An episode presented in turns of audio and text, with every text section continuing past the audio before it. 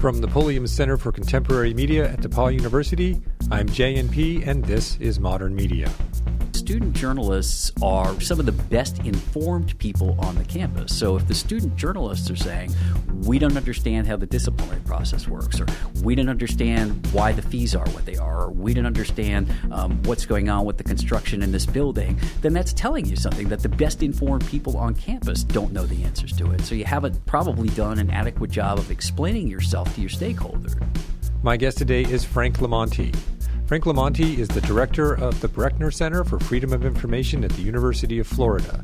Previous to that, he was the executive director of the Student Press Law Center in Washington, D.C. Frank LoMonte, welcome to the podcast. Thanks so much for the invitation. I'd like to start talking about some of the issues that face college newspapers, student newspapers, in this new era where colleges specifically are feeling a lot of pressure to project a kind of brand, and student journalists seem to get caught in, in the middle of something there where they're trying to report news, um, largely about universities, and at the same time, the universities have a vested interest in maintaining a certain kind of image. Yeah, absolutely. I mean, the, the student media really has all the same issues and concerns that are facing the professional news media, but then a whole nother overlay of issues that are unique to students on top of those. I mean, the professional news media and students are having to deal with declining advertising, declining circulation, declining readership, declining revenues.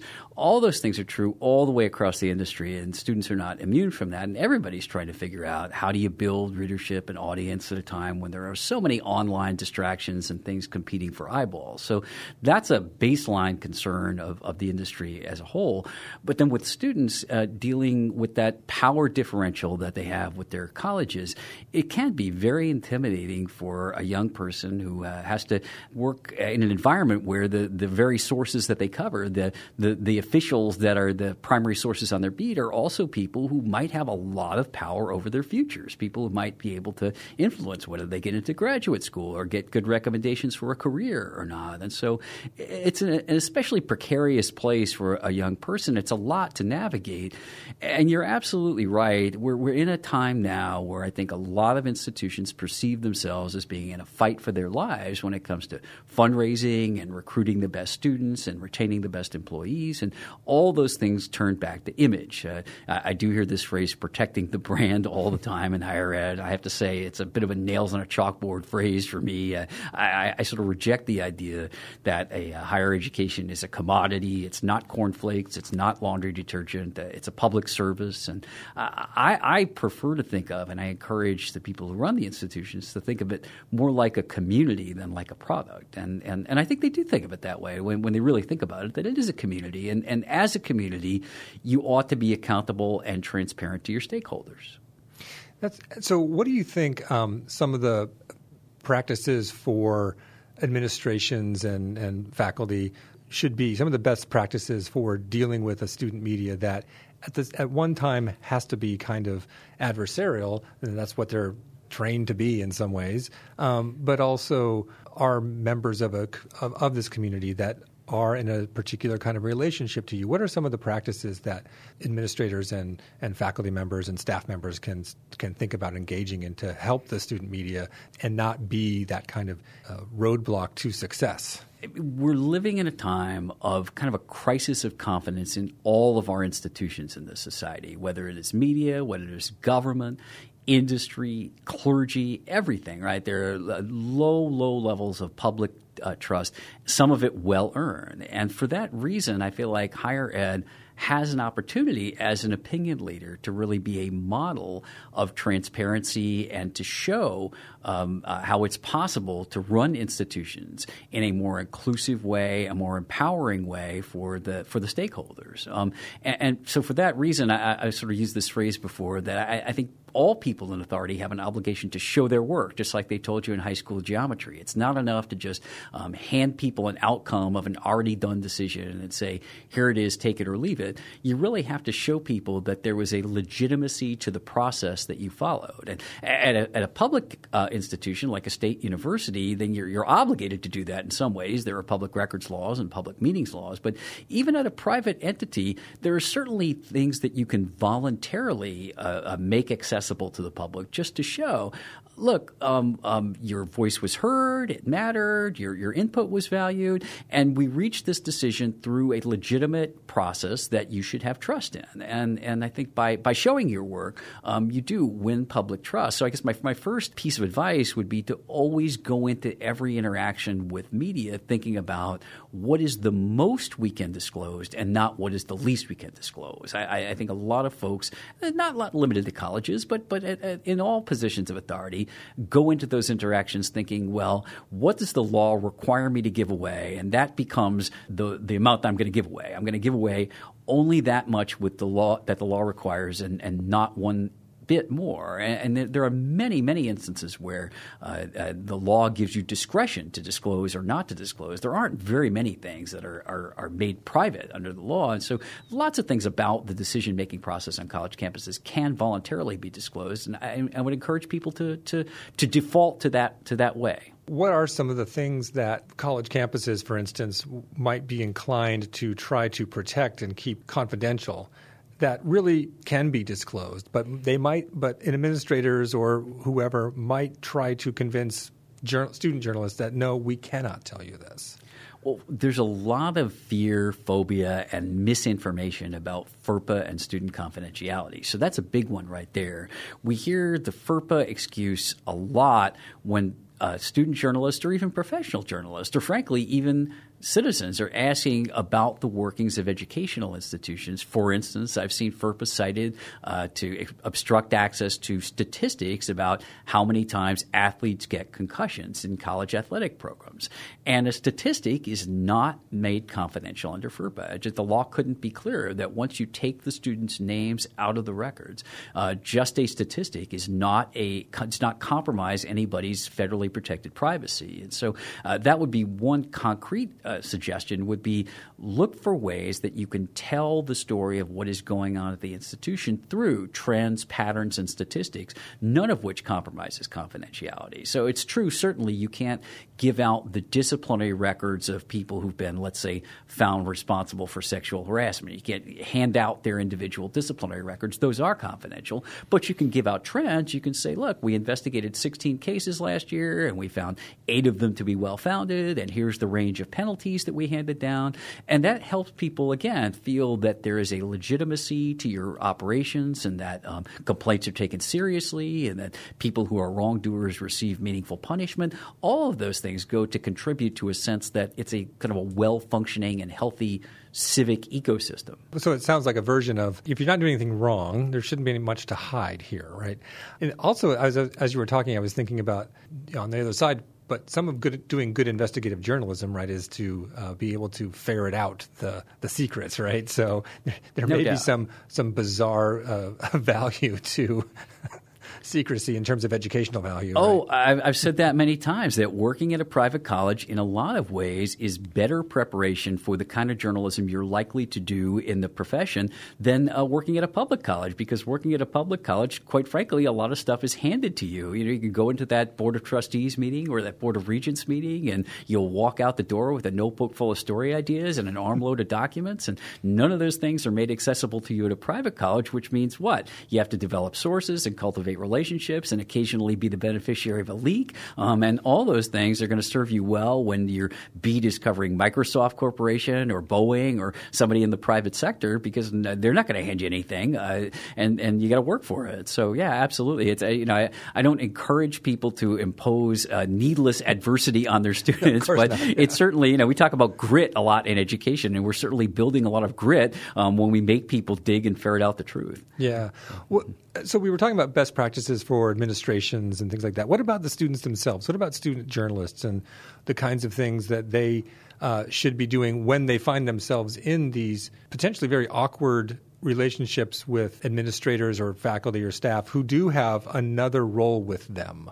What are some practices that student journalists can start to employ that ease those relationships a little bit when they when they're acting as a journalist? Yeah, I mean the first thing I, I tell students is don't go into that interaction fearing that you're going to quote unquote get in trouble, which I hear quite a lot. You know, I think people have had that drilled into them throughout their K through 12 lives that if you make somebody an authority bad, you will get in trouble and something bad will happen and you don't want that.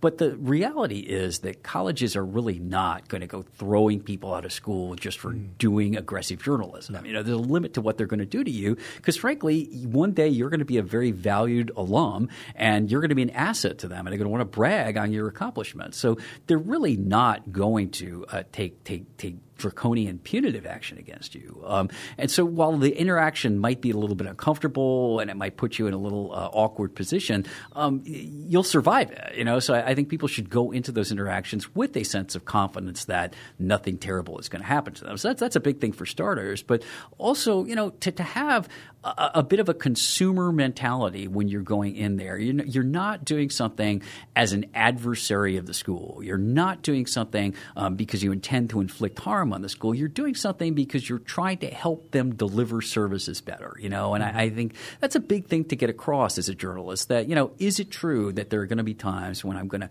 call public attention to something that is a shortcoming or a point of dissatisfaction with these services? Yes, that's definitely true. But just in the way that we welcome that input when we hire an auditing firm and those auditors come in and they give you a thorough shakeout and they point out all your shortcomings and your failings and your weaknesses and you shake their hand and you say, thank you so much. You just saved me a bunch of money and you've, you've saved me from making some mistakes. I, I think student journalism can be viewed in the same way. They're really giving kind of a customer service feedback to the people in authority. And, and, and if they find that students are voicing either dissatisfaction about something or, or a lack of information about something, that, that's a sign to you. That's telling you something as a person in authority that, well, maybe we're not explaining ourselves well, or maybe we're not making decisions in an inclusive way so that students feel like their input is valued. Um, you know, I, I think the last thing I would say is is just you know as as a journalist, you have to really own your mistakes, mm-hmm. and and you have to you know when you screw up, and you will screw up as a student, you have to make them right as best you can, and and and that includes you know apologize, publish a correction, um, publish a you know a, story that gets straightens out any misperceptions you've left. So all those things are, are just good examples of professionalism and, and ethical judgment, and they'll serve you well in the profession, but they'll also serve you well in, in building and maintaining those relationships because nobody has a right to expect you to be perfect, but they do have a right to expect you to at least clean up your mistakes. And that's kind of the educational mission, right? This is you you you write a paper, right? You you get feedback, hopefully you do the next one better and you fix it or you have a draft, right? And and actually when you were talking about the student voices being heard through the paper, through the stories they tell, you know, it strikes me one way a university or any organization could look at this is like we have ongoing uh, feedback about how the job we're doing. That this is in some ways the best research material we could we could generate. Absolutely right. I mean, the, the student journalists are really they're they're some of the best informed people on the campus. So if the student journalists are saying we don't understand how the disciplinary process works, or we don't understand why the fees are what they are, or we don't understand um, what's going on with the construction in this building, then that's telling you something that the best informed people on campus don't know the answers to it. So you haven't probably done an adequate job of explaining yourself to your stakeholders. Um, I know that almost every college in America has got a program about civic engagement, and they claim to be gung ho about civic engagement. And a lot of them are,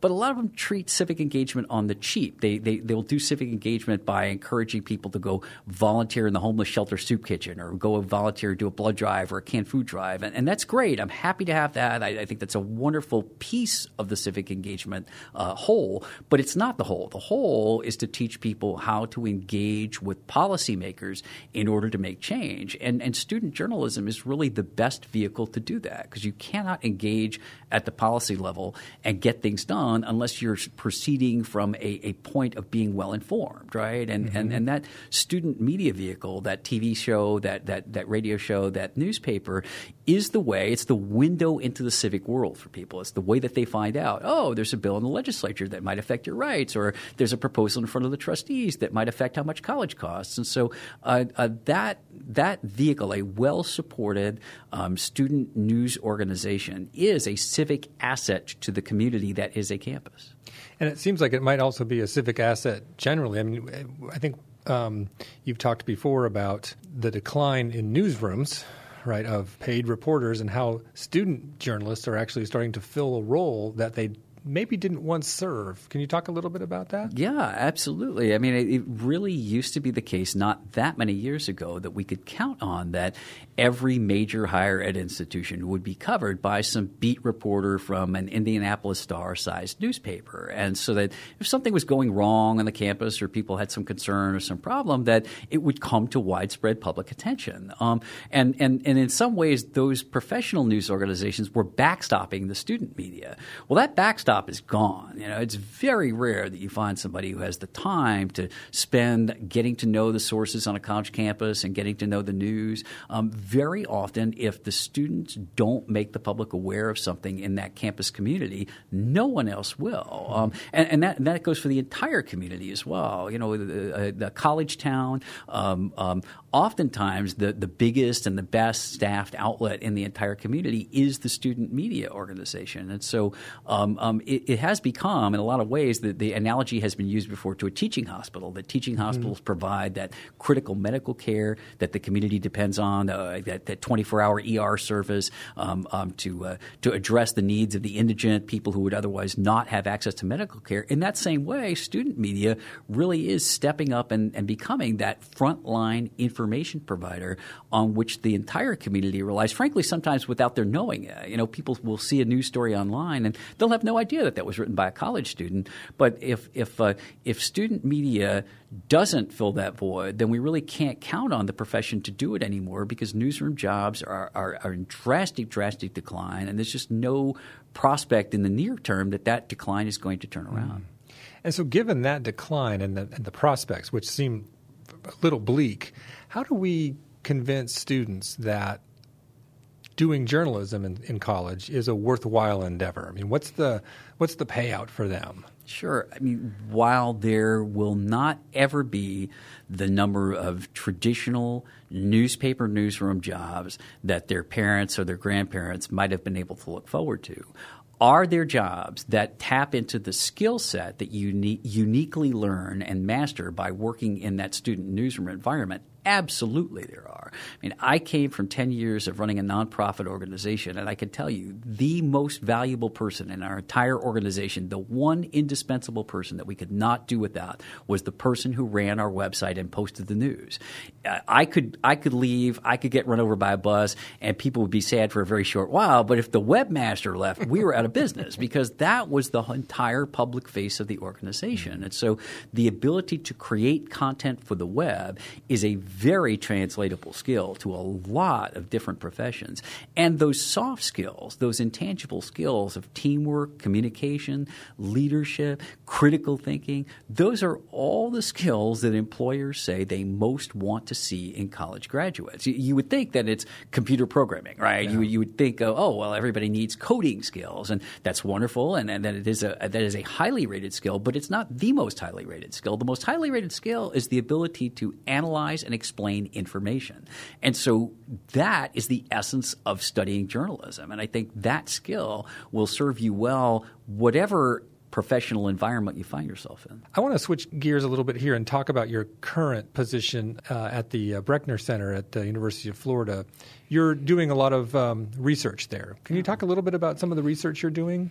Yeah, it's just a wonderful luxury after having um, been in nonprofit land for 10 years and working at kind of breakneck pace to be a uh, problem solver that I get the luxury of being able to sit back and think for a little bit and to work on some of the problems that uh, afflict the public's access to information. And that was sort of the charge that I got from our dean, Diane McFarlin, was to identify what were those pain points that journalists around the country were experiencing. What were the things that were afflicting people working in the news business um, that got between them and their information. Mm-hmm. And uh, what, what could we do to try to help address those? Um, short of going to court, I am a lawyer, but our, our charge is not to take cases to court. Our charge is really to kind of build the, the intellectual firepower so as to be able to convince policymakers to improve the public's right of access. So, with that charge in mind, we've thrown some law student research and some grad student research, some projects like. Um, the very first one was um, looking at what are the rights of employees in both the public sector and in the private sector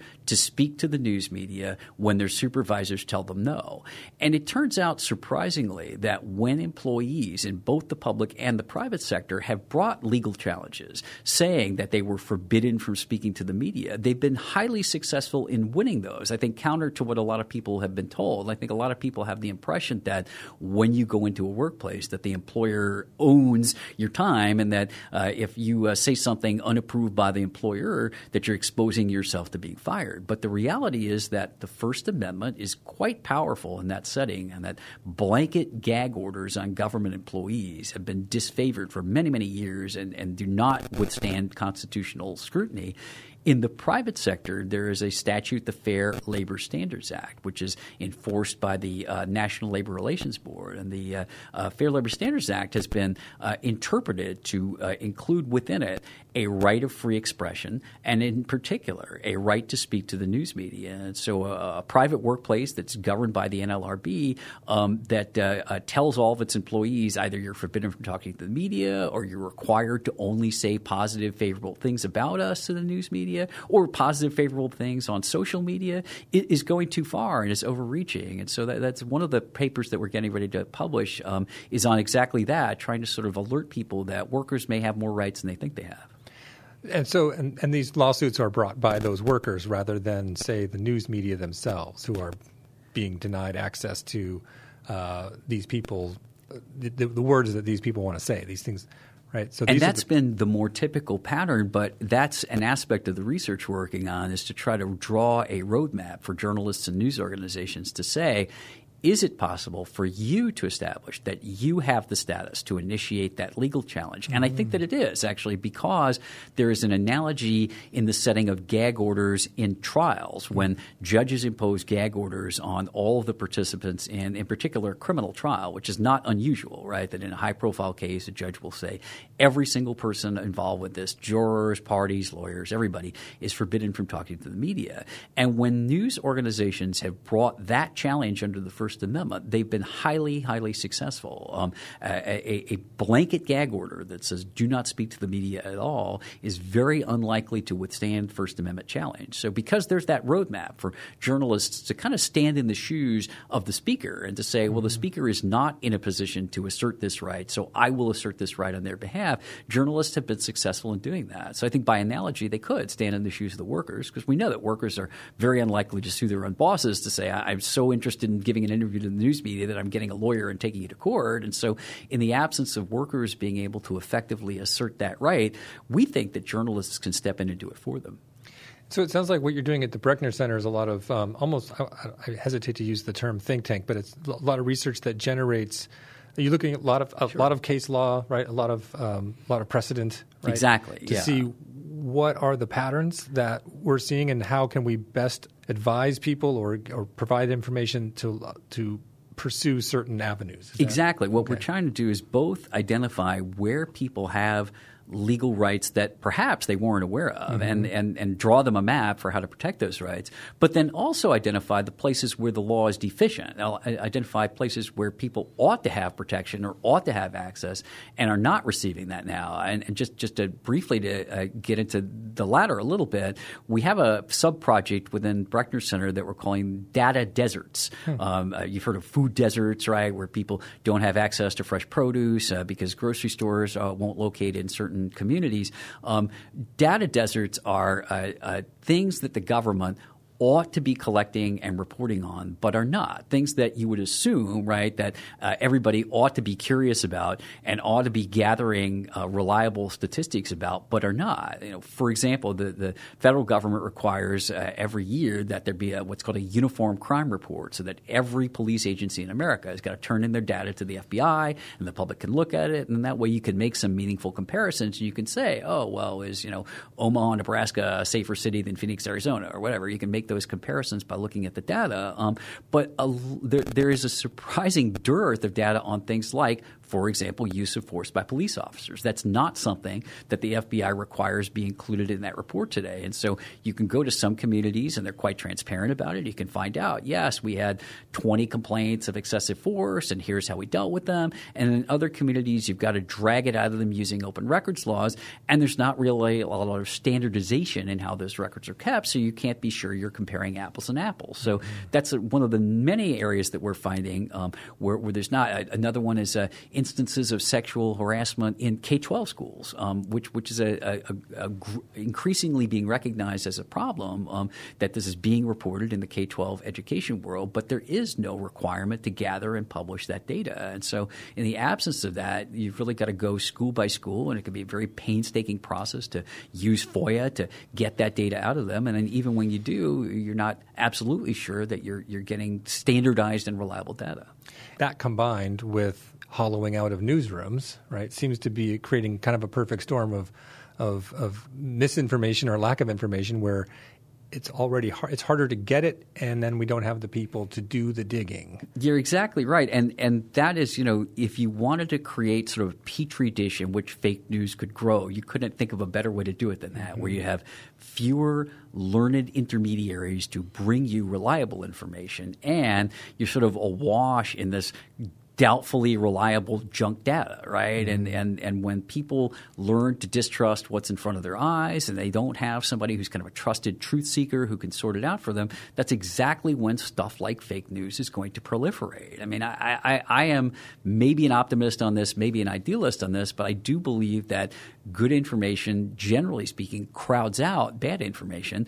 But when you have a vacuum, bad information will always occupy it, right? And, and so bad information will uh, uh, thrive in an environment where we're deprived of, of reliable data. And I do think that that's, that's a, you know, a self interest argument for government even at a time of great image consciousness, is yes, is it painful sometimes to publicize the fact that you have police brutality? Is it painful sometimes to publicize that you have sexual harassment? Yes, it is painful to do that. But if we want to restore and renew people's trust in institutions, part of that is owning up to when things go wrong, right? Owning up to when things go wrong, being transparent about it so that they feel like, oh, the information that you are publishing is reliable enough that I will not be tempted by this gossip, rumor, and speculation that I'm being bombarded with on social media. Hmm. And I think that's a great place to sort of stop. I want to thank you for a all the work you're doing uh, at the Brechner Center okay. and that you did with the Student Press Law Center, um, and that I think you continue to do on some level. Um, and just thank you for sitting down and talking to us. This has been wonderfully enlightening. Well, it's a super impressive campus full of just very, very uh, inquisitive and, and thoughtful students, and it's been a delight to visit with them. And that'll do it for another installment of Modern Media. My guest today was Frank LoMonte, the director of the Brechner Center for Freedom of Information at the University of Florida. Modern Media is a production of the Pulliam Center for Contemporary Media at DePauw University. For more information and to listen to previous installments, visit our website at www.modernmediapodcast.org. You can also subscribe to Modern Media through iTunes, Stitcher, Google Play, and SoundCloud. Until next time, I'm JNP, and this is Modern Media.